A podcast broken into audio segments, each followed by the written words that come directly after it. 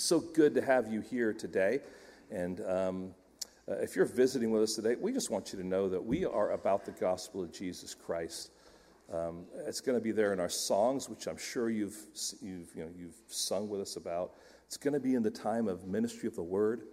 Uh, we don't want to pull any fast ones on you. We want you to know that our church exists to bring glory to God who has provided uh, salvation through his Son because of what he has done on the cross for us. And we, we invite you to join with us as we celebrate him. I'll be in the back after the service, um, and uh, we have, our, as a guest speaker today, Chris Kiagiri, um, who, of course, was part of our church for a number of years. He and his wife, Lavinia. And I'll let Chris, maybe when it comes up, just share a little bit about what the Lord's doing in their lives right now. Um, and we're so glad to have him come. He's going to be speaking this week uh, from Wednesday through this morning. Um, I and the elders were um, in Angels Camp, which is where elders go. We go to the Angels, right, for our retreat. Um, but uh, we were there, and just uh, when we say retreat, don't think, you know, lazing out around the pool. It was more, let's get to work. And um, it was just wonderful to be able to spend time with these brothers. And uh, Chris has been kind enough to step in and be able to say, hey, I can I can cover for you this morning. That's a huge help to us. But I know some of you were praying about that, and uh, we, we, were thankful for, um, for that ministry you did because I think the Lord was able to give us some clarity on some things.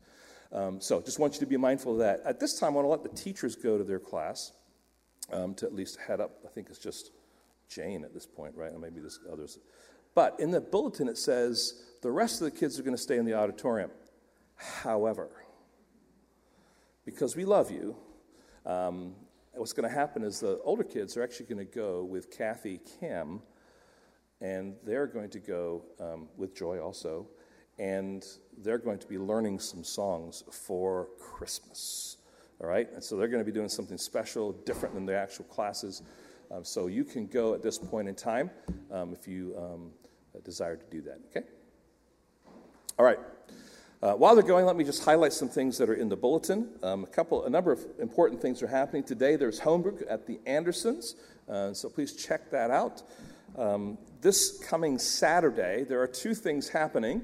One in the morning, and it's the woman's book study at 9:15, not 9:30, 9:15. If you could be there, um, and gentlemen, husbands, make sure you clear the deck so that your wife can go Make sure you're covering the kids, get them breakfast, all that kind of stuff, and just make sure she has the freedom to participate.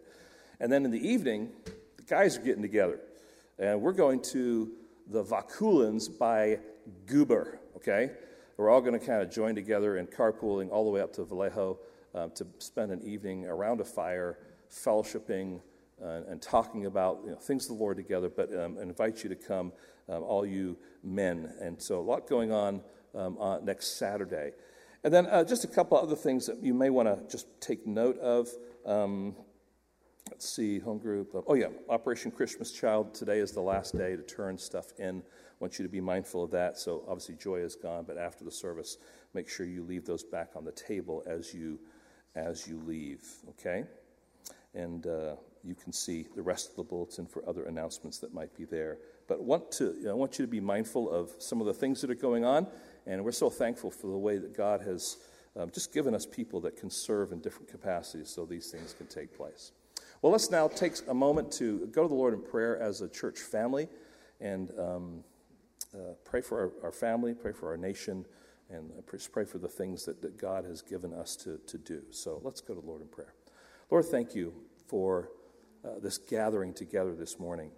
Whether we're present here or um, by your providence, Lord, at home, uh, watching via live stream, Lord, we want to come together right now, uh, come before you, um, and, and, and, Lord, praise you, first of all, for your gospel. And thank you, Lord, for, for drawing us to yourself.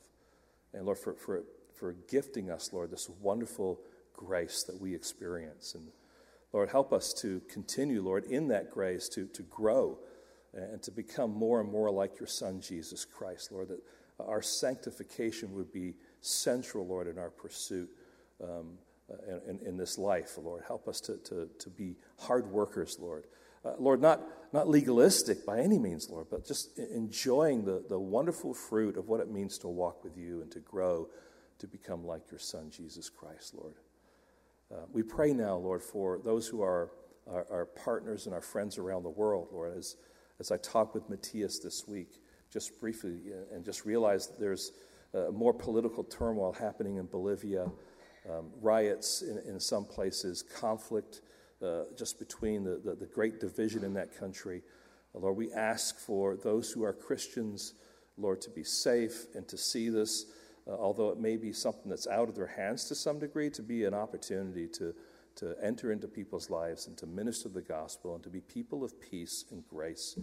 And uh, Lord, give Matthias and the church there, Biblical Church, and others, Lord, wherever they may be, Lord, just strength and power to minister for you. We pray for our friends in, in Ukraine, uh, Lord, where there continue to be just a variety of, a variety of different struggles. And uh, we ask, Lord, for, for help for them. And uh, Lord, that uh, those who are standing up today and preaching the word, Lord, would be faithful. Uh, Lord, we ask for, for, again, your power to work through them. Uh, Lord, we think of those in our church family who, who are struggling, who are sick, and just pray, Lord, for, for Eileen. Lord, you continue to, to bring her, Lord, to health. Uh, Lord, for Keith, who's just ongoing with, with different struggles that he has, Lord, that you would strengthen his body. And uh, Lord, give him health. Lord, for Scott uh, Anoni, uh, as he just continues, Lord, to get healthy and, and uh, uh, pursues a greater recovery. Lord, we, we just bring these people to you, Lord. I've, I've I'm sure I've forgotten some, but Lord, these are your people. These are your, uh, these are your children. We ask, Lord, that you would continue to strengthen them and minister to them, Lord, through, through the, your, your own church family, but Lord, even through the word and by virtue of your Holy Spirit being present with them. Um, Lord, help them to see that what they're going through, Lord, is part of your plan to bring glory uh, to yourself. And uh, Lord, give them a determination, Lord, to, to face the trial, um, Lord, with, with vigor and uh, trusting you all the way.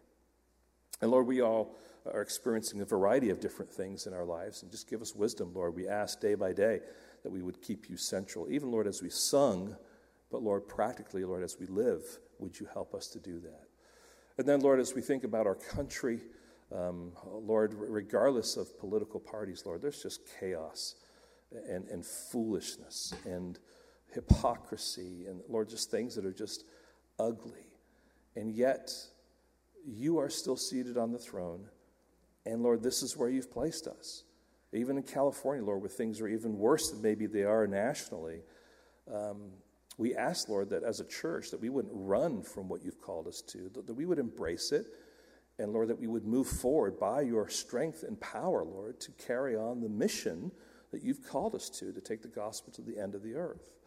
And uh, Lord, although that may be, be becoming more and more difficult, Lord, we ask that you would give us wisdom and discernment and determination, Lord, to be faithful to you in that.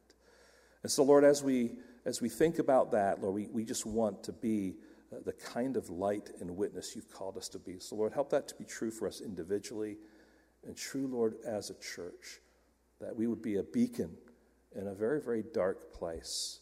And Lord, that the beacon of light would be because of the gospel, that people would see that in us by our words, by our actions, by our interactions with them. And uh, Lord, today, now as we, as we ready ourselves for your word, uh, we ask, Lord, that you would um, prepare our hearts. Uh, we would be humble before you. That we would be teachable. And that you would be glorified, Lord, by not only the word that is preached, but also by our hearts that are listening and embracing your truth. We ask this now in your precious name. Amen. Well, um, let's uh, get our Bibles right now. I'm going to go ahead and read our text for today, and it's the Gospel of John, uh, chapter 1, and verses 19 through 30. Oh, I'm sorry, Chris, what was it, 19 through 34? That's right, all right, thank you. Let's stand together and we will read this, and then um, Chris is going to come and he's going to minister the word for us, okay? John chapter 1, verses 29 through 34.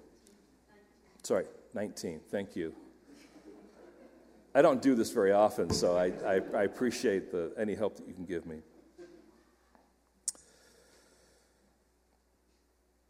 And this is the testimony of John when the Jews sent priests and Levites from Jerusalem to ask him, Who are you? He confessed and did not deny, but confessed, I am not the Christ. And they asked him, What then? Are you Elijah? He said, I am not. Are you the prophet? And he answered, No. So they said to him, Who are you? We need to give an answer to those who sent us. What do you say about yourself? He said, I am the voice of one crying out in the wilderness, Make straight the way of the Lord, as the prophet Isaiah said.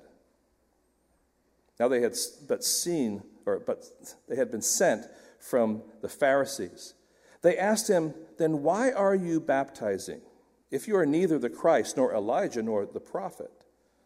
John answered them, I baptize with water, but among you stands one you do not know, even he who comes after me, the, the strap of whose sandal I am not worthy to untie. These things took place in Bethany across the Jordan, where John was baptizing. The next day, he saw Jesus coming toward him and said, Behold, the Lamb of God who takes away the sin of the world. This is he of whom I said, After me comes a man who ranks before me because he was before me. I myself did not know him, but for this purpose I came baptizing with water, that he might be revealed to Israel. And John bore witness. I saw the Spirit descend from heaven like a dove, and it, reta- and it remained on him. I myself did not know him, but he who sent me to baptize with water said to me, he on whom you see the Spirit descend and remain, this is he who baptizes with the Holy Spirit. And I've seen and have borne witness that this is the Son of God. Let's just go to the Lord in prayer right now. Lord, we, we ask that as we come to this text, that our hearts truly would be ready to receive what you have for us. May we be hungry for you and hungry to grow and hungry to learn. Now, Lord, what we know not, would you teach us? What we have not, Lord, would you give us? What we are not, Lord, would you make us through the faithful preaching of your word? We ask in your precious holy name. Amen.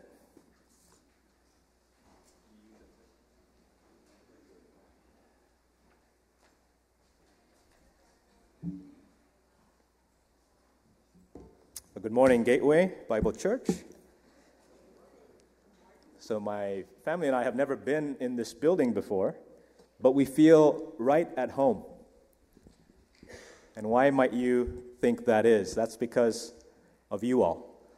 Um, brethren in the Lord, uh, and not just brethren in the Lord, but specifically many of you with whom we were able to uh, fellowship with on a week to week basis as part of Gateway Bible Church uh, from 2016 to 2019.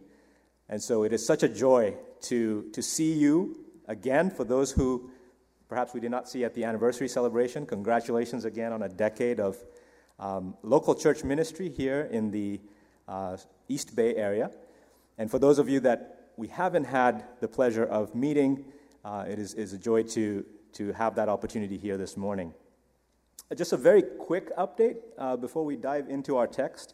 Um, and it begins with appreciation for you all and for um, the friendships that have continued even after we uh, went over to Realm Church up in Oakland. I bring you greetings from that congregation. It's a small body of less than 30 folks who gather, are now gathering in person as of since Easter of this year, after about uh, a year of, of not being able to physically gather. Um, and the Lord is working there as we gather under His Word week by week. Uh, we just recently started a series through the Gospel of John, which is why we are in this text this morning. Um, and many of you have been an encouragement to us um, as we've um, been laboring there. Next month, so I know your update says in a couple months, it's really now down to a few weeks. Uh, my family and I will be moving back to Kenya, uh, which is where we're from. That's where our parents still are. And we have been desiring to go back uh, around this time ever since we got here five years ago. And the Lord has not only made it possible, but He has used a number of providential uh, occurrences to seemingly make it crystal clear that this is indeed the right time and it is um, something that we're thankful for. Um, if you would like to be in prayer for us, uh, we will be laboring at the church that I grew up in, the Road Baptist Church. It's the church my dad remains the pastor of. Some of you met him in 2018. My parents were here for the summer uh, to visit for a few weeks. Uh, he's in failing health, uh, so you can be in prayer for that. Um, and it's our joy to be able to be there uh, for them in this season of, um, of failing health in particular. Uh, but at the church, I will be looking to um, help, serve, bring some new life, if you will, into a particular aspect of uh, the church, which is an, an, evening service that has been very near and dear to me growing up in that church. That evening service has struggled over the years, and I have been given the opportunity to labor in that specific area, uh, bringing the Word of God um, most weeks. I'll be bivocational, so I won't be preaching every week, uh, but we'll be looking to bring exposition through books of the Bible, which you are all very familiar with here, to that particular service. That is not um, what is currently taking place in that service, and that is something we're looking to um, introduce or reintroduce. It, it, once used to happen, it hasn't happened for some time. And so we'll be running Simeon Trust workshops, we'll be working with young men and um, helping them to work through uh, Scripture and share that with uh, the, the, the, people of God on, on a week to week basis. So that is something that you could uh, be in prayer for. All right. So we are in John chapter 1, and my proposition for us, uh, which you'll see up on, on the screen, is that the witness of John, John the Baptist or John the Baptizer, reveals the identity of Jesus as the Lamb of God for sinners. The witness of John the Baptist reveals the identity of Jesus as the Lamb of God for sinners. Now, the Gospel according to John is one of those books in the Bible whose purpose is best understood by peeking ahead to the end of the book. The Apostle John, in particular, who writes this, is, is marked by this way of writing. If you look at 1 John, so the first of his three letters towards the end of your Bible, you will see that it is in the final chapter of 1 John, uh, chapter 5, verse 13, where he reveals why he's writing that letter. Right? So he says, I write these things to you who believe in the name of the Son of God, so that you may know that you have eternal life. That's the focus of his writing in 1 John. Assurance is the theme there. Here in John's Gospel, um, he does something similar. So if you peek ahead towards the very end of chapter 20, so the last verse of the second last chapter of the book, John chapter 20, verse 31, we find the purpose of this book. It says, But these things are written so that you may believe that Jesus is the Christ, Yeshua HaMashiach, the Son of God, and that by believing you may have life in his name. That is John's aim as he writes these things. And so now, if we come to chapter 1, we notice we started reading from verse 19. If you were to glance over the first 18 verses of the chapter, uh, we, we know it starts off just like Genesis. In the beginning, this familiar passage, we see the Word, capital W, um, his pre existence, we see his presence with God, and we see his personhood as the God man. He was in the beginning, pre existed, he was with God, and he was God. And yet, he took on flesh. We see that the Word became flesh in verse 14 and made his dwelling among us, and we have seen his glory, glory as of the only begotten of the Father, full of grace and truth. This is a, a great text to meditate upon the wonder of the incarnation as we approach Advent and Christmas in just a few short weeks. The Word became flesh and made his dwelling among us. So that's how the chapter starts off. And if you've been unless you've been living under a rock, you've probably heard of some court cases in the recent news cycle. Uh, I've managed to avoid, for the most part, um, what all is transpiring, but the metaphor of a courtroom is one that is very familiar to us, even if we have never set foot in a courtroom ourselves.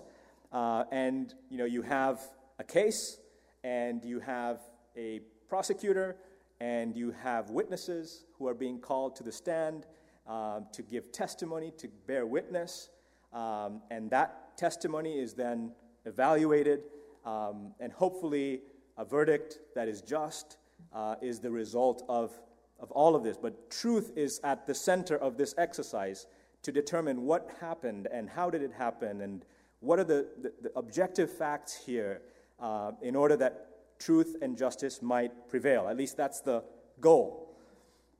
Now, having been introduced to the purpose of John's writing in, in John here, we know the one about whom this book is written, right? These things are written that you may believe that Jesus is the Christ, right? The promised king.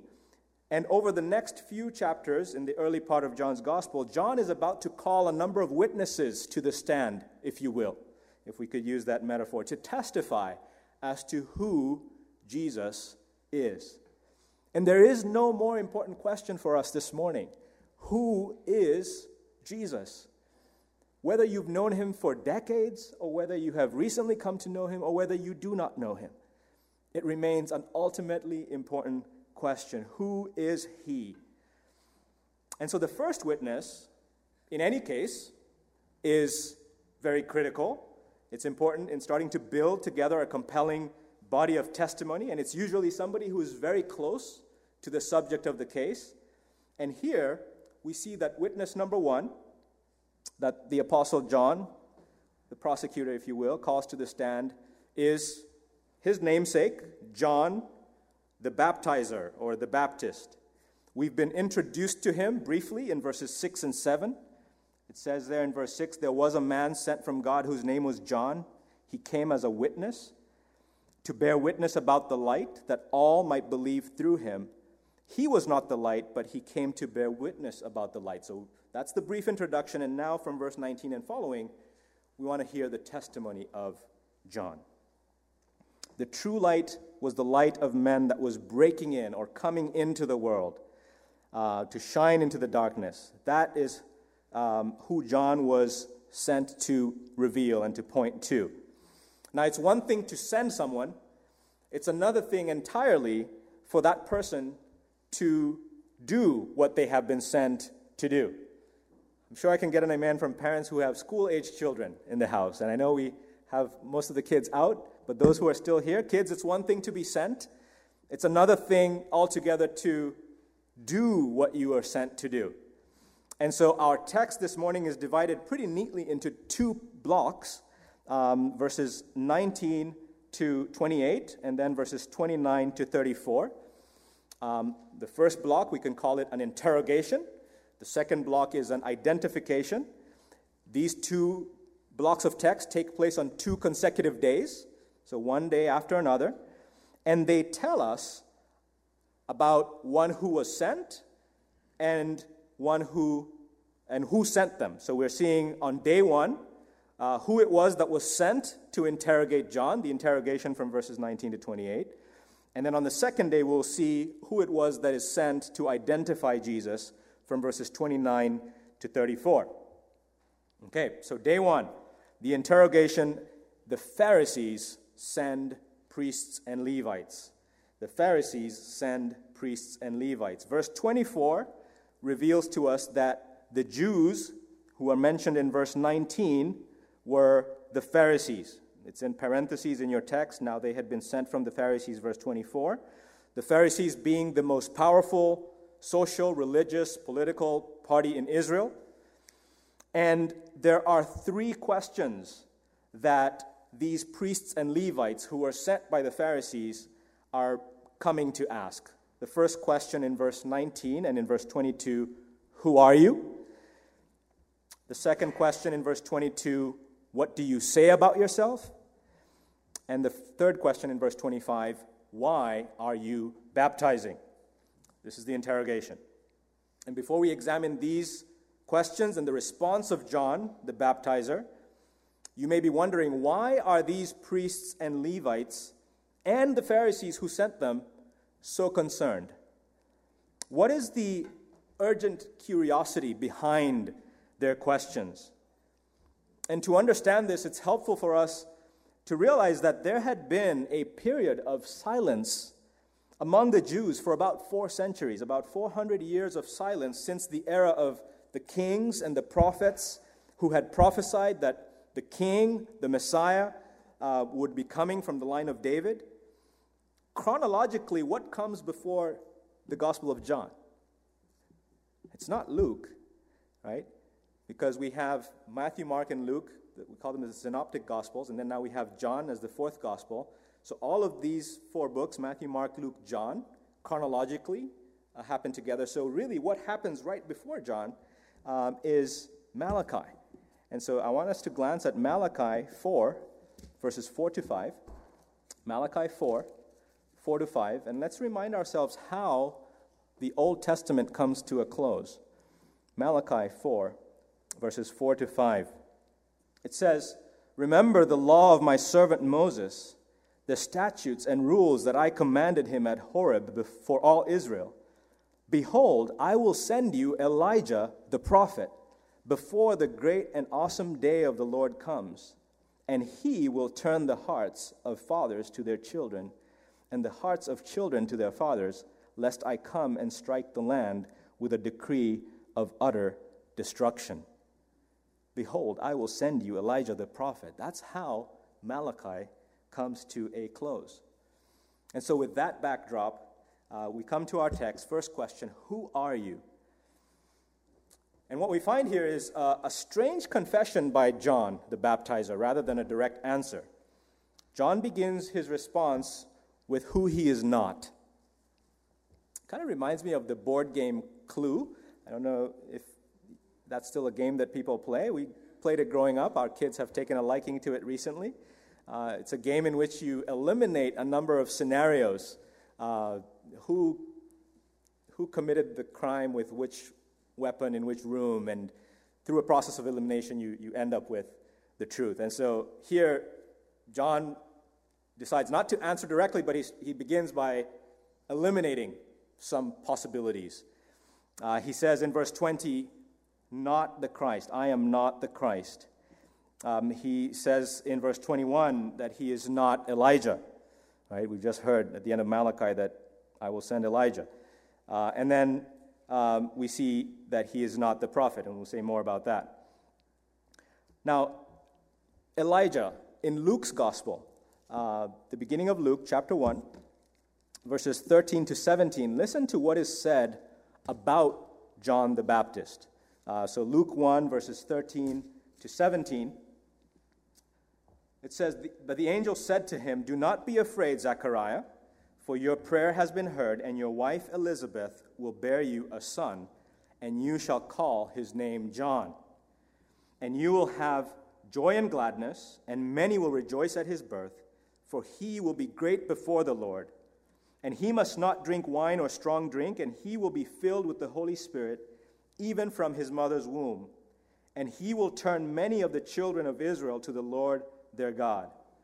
And he will go before him in the spirit and power of Elijah to turn the hearts of the fathers to the children and the disobedient to the wisdom of the just, to make ready for the Lord a people prepared. So an angel appears to Zechariah, the priest, who was John's father, um, tells him that they will have a son, his name will be John. And verse 17 says that he will go before him in the spirit and power of Elijah. And so there's a number of possibilities as these priests and as these Levites come to interrogate John. They have seen his ministry out in the wilderness, heard his preaching, he has a following. Clearly, something peculiar is going on here. Who is this man? Is he the Christ? Is he the promised Messiah? John says, No, I'm not. Is he Elijah? Is he the one of whom Malachi speaks at the very end of Malachi, the one in whose spirit um, the angel tells Zechariah this son, John, would um, come in. No, he's not. Is he the prophet?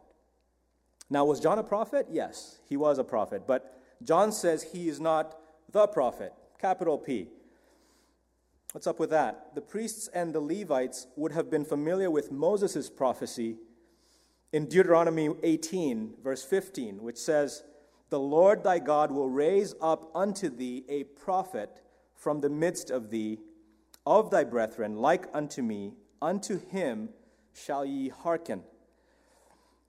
Peter, in the book of Acts, and you may have already gotten through that in chapter 3 if, in your series through the book of Acts. Peter quotes that verse in Acts chapter 3 and he connects it explicitly to Jesus. He quotes from Deuteronomy 18:15 where Moses says, "The Lord will raise up unto thee a prophet from the midst of thee of thy brethren like unto me, unto him shall ye hearken." Peter then connects it in Acts 3 with Jesus.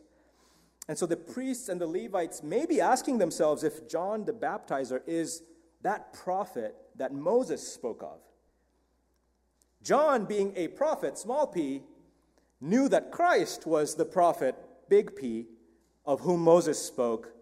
And so to that he answers, No, I am not the prophet, capital P.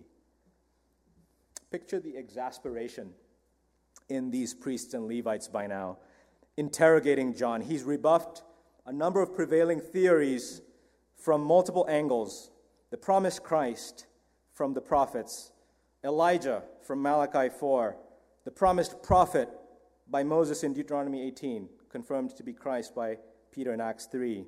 No, no, no. So they plead again with him with an air of desperation here in verse 22 of our text, saying, Who are you? We need to give an answer to those who sent us. And so they try a different question What do you say about yourself? We tried asking you directly, Who are you? What do you say? What have you to say about yourself besides who you are not? And this time they get a somewhat more promising, but still somewhat cryptic answer. Verse 23 I am the voice of one crying in the wilderness, Make straight the way of the Lord. I call it promising because the priests and the Levites would possibly, maybe even likely, have recognized this as a reference to Isaiah 40, uh, which I would like us to turn to, keeping a bookmark in John 1. So, Isaiah 40, verse 3 says, A voice cries in the wilderness, Prepare the way of the Lord, make straight in the desert a highway for our God. In my translation, the English Standard Version, I have a chapter title above Isaiah 40 that says, Comfort for God's People. Why did God's people need comfort? They were a war torn people. Verse 2 says, Speak tenderly to Jerusalem and cry to her that her warfare is ended, that her iniquity is pardoned, that she has received from the Lord's hand double for all her sins. And how does this comfort come about in Isaiah 40? It comes through God's revelation of Himself. We see it in verse 5. Verse 5 says, And the glory of the Lord shall be revealed, and all flesh shall see it together, for the mouth of the Lord has spoken. We here, with access to the New Testament, we know that the glory of the Lord is revealed chiefly in the face of Jesus.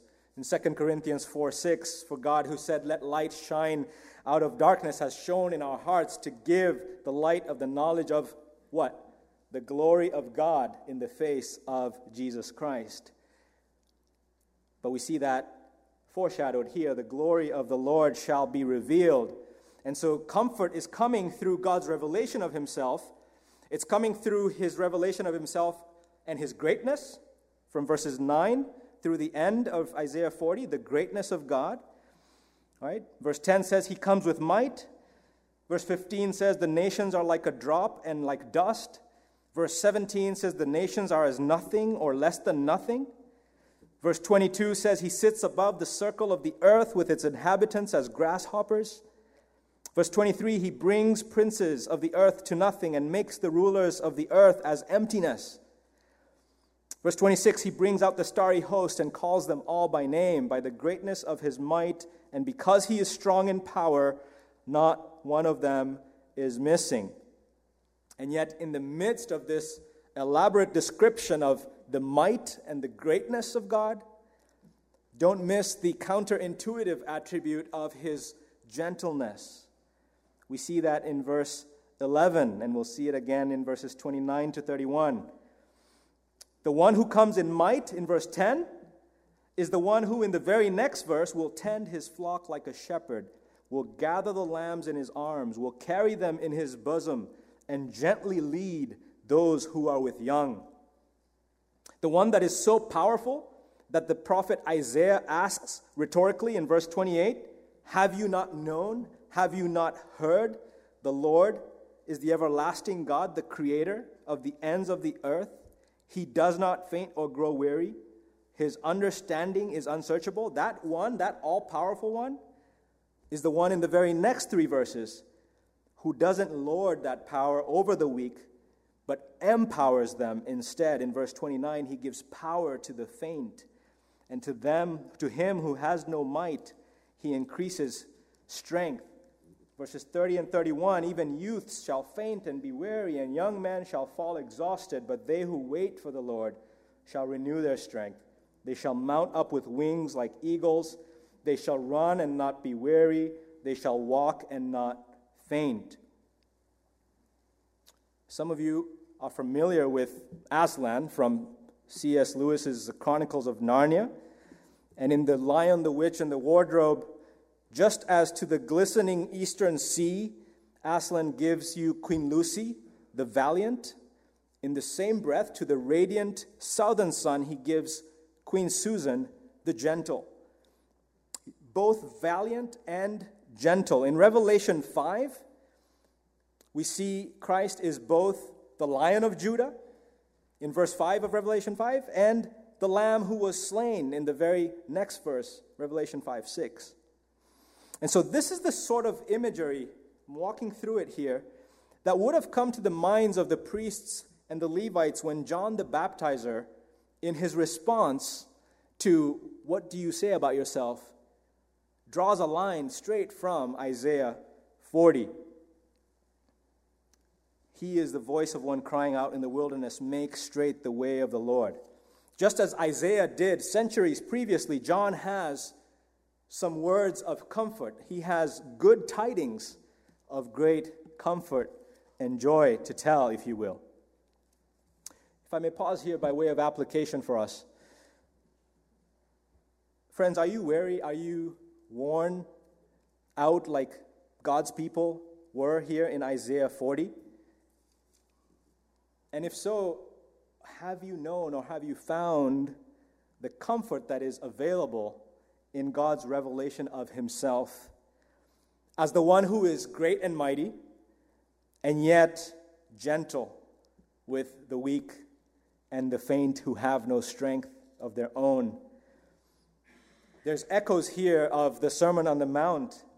Blessed are those who are poor in spirit, for theirs is the kingdom of heaven. Blessed are those who mourn, for they shall be comforted. Blessed are you when men shall revile you, persecute you, and say all manner of things against you falsely for my sake. Rejoice and be exceedingly glad.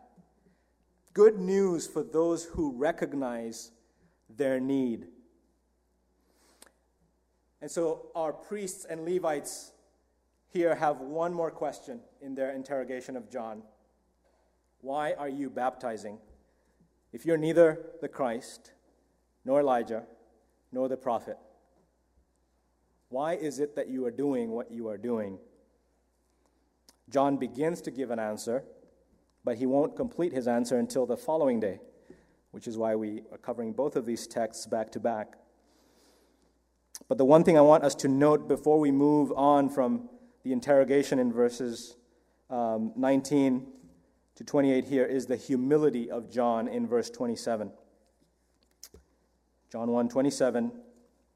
He is quick to point away from himself and to the one who comes after him, and describes himself as unworthy to untie his sandal straps. Verse 26 John answered them, I baptize with water, but among you stands one you do not know, even he who comes after me, the strap of whose sandal I am not worthy to untie. These things took place in Bethany across the Jordan where John was baptizing. What is the significance of untying sandal straps? Maybe not something we do as much now, but in the first century, after walking on dusty roads in open sandals, as you might imagine, one would end up with pretty dirty feet. And the image we're presented with here is that of a person untying the sandal straps of another, um, ostensibly in service to them, about to wash their feet. And John the Baptizer is essentially saying that he is not worthy to even be the servant of this one who is to come. You may be thinking to yourself, I'm still, I'm still not sure I see his humility here.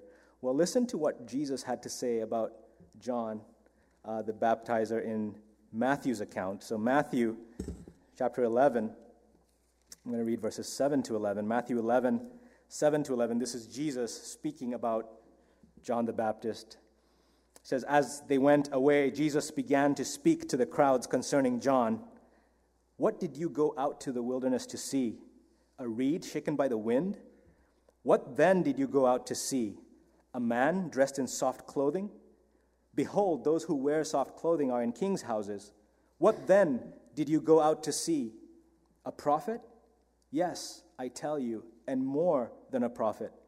This is he of whom it is written Behold, I send my messenger before your face, who will prepare your way before you. Truly, I say to you, among those born of women, there has arisen no one greater than John the Baptist. Praise doesn't get higher than that. This is Jesus saying, Truly I say to you, this is Matthew 11 11, among those born of women, who's that? That's everyone, every human that's ever lived. There has arisen no one greater than John the Baptist. And that's the same John who says, I am not worthy to be the servant, the one who would untie the sandal straps of this one who is to come. So, John was a great man. Jesus himself says it. But he knew his place. And, friends, may I remind us this morning that humility and true greatness go hand in hand. James 4:10 says, "Humble yourselves before the Lord, and he will exalt you." Okay, that brings us now to our second section. Uh, we've seen the interrogation, who it was that was sent to interrogate John on day one, the priest and the Levites sent by the Pharisees. Now we come to the identification on day two, verses 29 to 34, and we'll take a closer look at the one who was sent to identify or to reveal Jesus. And it's straightforward God sent John. John was on a mission from God. He was sent to be a witness. We saw that verses 6 to 8. There was a man sent from God whose name was John. He came as a witness to bear witness about the light. But as I said in the beginning, it's one thing to be sent, it's another thing altogether to accomplish that which one is sent to do. So God sends John. And here in this section from 19 to 34, it shows us how John fulfills his purpose as a witness. In any legal case, you always want to call reliable sources, to ask those who are closest to the subject of the case. The Gospel of John does not record the actual event of the baptism of Jesus. That's recorded in the Synoptic Gospels Matthew, Mark, and Luke. But what we can tell is that the events of this passage, 29 and following, take place sometime after the baptism of Jesus. And from this passage, we learn why John was sent to baptize. And we even learn that apparently, and this was surprising even to me, despite being his cousin, like if we trace it back to Mary and Elizabeth and, um, and, and, and their births being a few months apart, he himself didn't know Jesus at first, or at least not fully uh, understand or comprehend who he was um, we, we, we know the record of them in their mother's wombs, and Elizabeth saying that when Mary walked in, the baby in my womb leaped for joy. Uh, there's, there's something in this text that would indicate that John did not fully comprehend who Jesus was. Let me read for us 29 to 34. The next day he saw Jesus coming toward him and said, Behold, the Lamb of God who takes away the sin of the world. This is he of whom I said, After me comes a man who ranks before me, because he was before me. I myself did not know him. But for this purpose I came, baptizing, baptizing with water, that he might be revealed to Israel. And John bore witness. I saw the Spirit, speaking of the baptism which has taken place by now, descend from heaven like a dove, and it remained on him. I myself did not know him. But he who sent me to baptize with water said to me, He on whom you see the Spirit descend and remain, this is he who baptizes with the Holy Spirit. And I have seen and have borne witness that this is the Son of God. So the Holy Spirit descending as a dove at the baptism was every bit a revelation to John himself, according to his testimony here. A question for us, and I will actually invite some responses from you. If you were asked to preach a sermon in just five words, what would you come up with? You're invited to come up, preach a sermon to us in five words. Uh, someone's pointing at the slide. We'll get there. Anyone?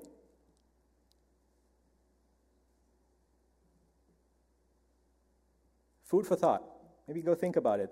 Here's, here's one Jesus said, that's two words, it is finished. Those five words. How about repent and believe the gospel? Maybe that, that might be good. God's steadfast love endures forever. But here's one uh, that's really good in verse 29 Behold the Lamb of God. Behold the Lamb of God. And then, if you are allowed a few more words, who takes away the sin of the world. John sees Jesus coming toward him the following day, verse 29, and he makes this proclamation Behold. Not just see, behold. It's not a word we use colloquially very much today, but it has, it's more loaded than see. It, it, it's stop, look, and consider, all in one. Behold, stop, look, consider the Lamb of God who takes away the sin of the world. He discloses in verse 30 that Jesus is the one he was referring to the previous day when he spoke of one whose the strap of whose sandal he wasn't worthy to untie in verse 27, one who ranks before him. The Jews who were present would have heard the phrase Lamb of God and likely thought about the Old Testament sacrificial system, the Passover, the Day of Atonement. They would have had a, a vivid picture of the animal sacrifices the horror of sin and the price for the removal of sin or the covering of sin. Hebrews 9:22 says, "Without the shedding of blood there is no remission of sins." And yet here is John, the baptizer, pointing to a man, Jesus, in whom all of these realities are embodied and find their ultimate fulfillment. I want to read to us from Hebrews 9 and 10. Hebrews 9, verses 11 to 14 reads But when Christ appeared as a high priest of the good things that have come, then through the greater and more perfect tent, not made with hands, that is, not of this creation, he entered once for all into the holy places, not by means of the blood of goats and calves, but by means of his own blood thus securing an eternal redemption. For if the blood of goats and bulls and the sprinkling of defiled persons with the ashes of an heifer sanctify for the purification of the flesh, how much more will the blood of Christ, who through the eternal Spirit offered himself without blemish to God, purify our conscience from dead works to serve the living God? There it is, a perfect sacrifice a solution to our defilement and our need for redemption. It continues in Hebrews 10. I'm going to read from verse 11 down to verse 18. And every priest, right, so these priests who are in John 1 would, would know this. Every priest stands daily at his service, offering repeatedly the same sacrifices which can never take away sins. But when Christ had offered for all time a single sacrifice for sins, he sat down at the right hand of God, waiting from that time until his enemies should be made a footstool for his feet. For by a single offering he has perfected for all time those who are being sanctified. And the Holy Spirit also bears witness to us, for after saying, This is the covenant that I will make with them after those days, declares the Lord. I will put my laws on their hearts and write them on their minds. Then he adds, I will remember their sins and their lawless deeds no more. Where there is forgiveness of these, there is no longer any offering for sin we see here the only one who can take away sin, the one whose single sacrifice was sufficient for all time, perfected for those of us who are being sanctified. And finally, continuing on here in Hebrews 10, verses 19 to 22, we see that it is to be received by faith. Therefore, brothers, verse 19, since we have confidence to enter the holy places by the blood of Jesus, by the new and living way that he opened for us through the curtain, that is, through his flesh. And since we have a great priest over the house of God, let us draw near with a true heart in full assurance of faith, with our hearts sprinkled clean from an evil conscience and our bodies washed with pure water. Friends, this is the good news that I am inviting us to hear afresh and anew contained in the faithful witness of John the baptizer Behold the Lamb of God who takes away the sin of the world.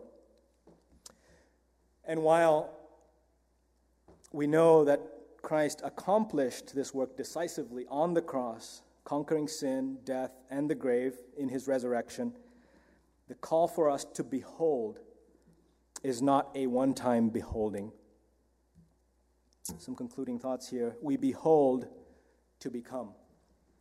We behold to become. We have a next slide here. We mentioned 2 Corinthians 4 6 earlier about the light of the knowledge of the glory of God in the face of Jesus Christ. If you look up just six verses earlier, look at what Paul writes in 2 Corinthians 3 18. 2 Corinthians 3:18 And we all with unveiled face beholding the glory of the Lord which chapter 4 verse 6 says is revealed in the face of Jesus Christ are being transformed into the same image from one degree of glory to another for this comes from the Lord who is the Spirit it is by continuing to behold the glory of the Lord in the face of Jesus Christ that we are being transformed into his image from one degree of glory to another through the work of the Spirit in us. Christ likeness is the goal. The 19th century Scottish pastor Robert Murray M'Cheyne died at the young age of 30, but he left us with a quote that has become somewhat well known For every look at yourself, take 10 looks at Christ. Now, we may have heard that quote, but the, the, the longer paragraph in his memoir from which that quote comes continues Let your soul be filled with a heart ravishing sense of the sweetness and excellency of Christ and all that is in him. Let the Holy Spirit fill every chamber of your heart, and so there will be no room for folly, or the world, or Satan or the flesh. I'll read that again. Let your soul be filled with a heart ravishing sense of the sweetness and excellency of Christ and all that is in him. Let the Holy Spirit fill every chamber of your heart, and so there will be no room for folly, or the world, or Satan, or the flesh. Isn't that what you want? Second thought as we close be like John. Bit of a silly reference to the old Gatorade commercial. Um, be like John. Who was John? He was a witness. He was asked, Who are you? What do you say about yourself? And I ask you, Who are you? And what do you say about yourself? We have so much to say about ourselves. Right? We have resumes, we have, I don't know, Facebook profiles, LinkedIn profiles, what, whatever social media you are on. What do you say about yourself? But this witness pointed to another, one who was to come, one who was greater, one of whom he did not deem himself worthy of even being a servant to, let alone a son. And we, if we are in Christ, are adopted as sons into the family of God. Are we witnesses, faithful witnesses, who point to him? What do you say about yourself? And the third question in the interrogation was why do you do this thing that you're doing, this baptizing? And for us, we know the Great Commission at the end of Matthew's Gospel 28 go and make disciples, baptizing them in the name of the Father, the Son, and the Holy Ghost. We are to be about making disciples, which involves calling them to obedience, symbolized in baptism of following Jesus. And then, thirdly, John's humility, which we spoke of. The one whose shoe strap John the Baptizer did not deem himself worthy to untie, that one would later untie the shoe straps of his disciples, quite literally, and wash their feet in a powerful display of servanthood later in John's Gospel, John 13. He is the servant king, and he calls us now to follow him, like the songwriter says, to bring our lives as a daily offering of worship in our love for him and in our lives of love and service to others.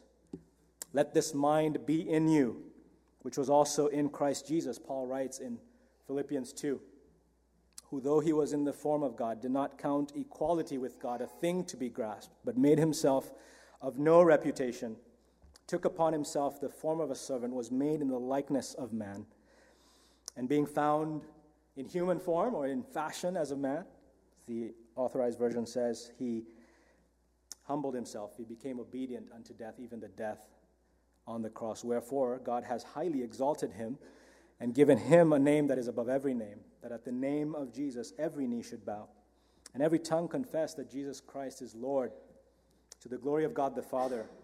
And what's the imperative in all of that text? Let this same mind, this humility, be in you and in me. Finally, comfort for the flock we looked at comfort for God's people in Isaiah 40, which is the line that John the Baptist references a voice in the wilderness crying out, Prepare the way of the Lord. That comfort is only good news for you, it's only good news for me if we are numbered among his flock. It is good news to those who are weak, it is good news to those who are poor, it is good news to those who are needy. We just sang, Come, ye sinners, poor and needy, weak and wounded, sick and sore. Jesus ready stands with an invitation. He is the good shepherd. Isaiah 40 gave imagery about him gathering lambs into his bosom. But that's only if you're a sheep. And so I trust that we have seen directly from God's inspired word this morning our proposition. Um, so, closing slide, which I amended slightly. Um, that do we have that last slide? The witness of John reveals the identity of Jesus as the Lamb of God for weak, poor, needy sinners. Let's pray.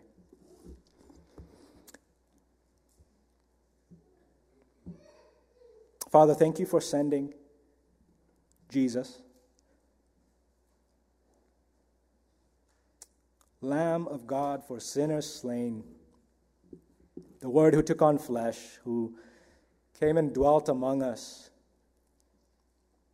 walked this dusty, earth and humbled himself in obedience unto death, the death of a criminal, the death on the cross. Lord, we rejoice that the grave could not hold him. We rejoice that he is risen. We rejoice that he sits enthroned at your right hand, interceding for us, pleading the merit of his blood.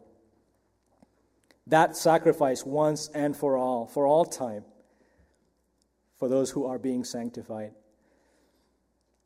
And Lord, I ask that you would work this good news into our hearts. I ask, Lord, that you would cause us to behold, to stop, to look, to consider Jesus Christ in his beauty and the glory that is revealed in beholding him. May that, through the Spirit, be transforming us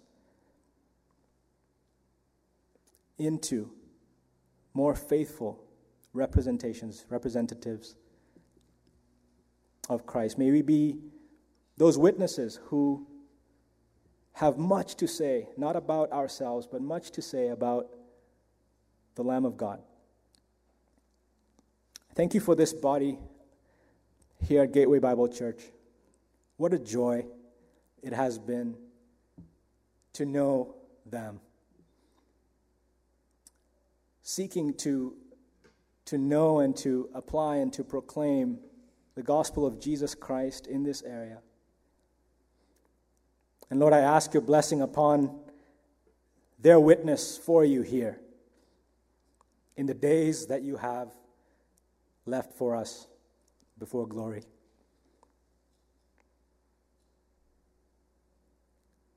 I ask for many to come to know this Lamb of God through the ministry of this church. Yes, in the Lord's Day gathering like this morning, but perhaps even more importantly, in all the interactions that they have in the neighborhood, in the workplace, and where you have stationed them in this season. Thank you for this time. Thank you for your word. Pray this in Jesus' name.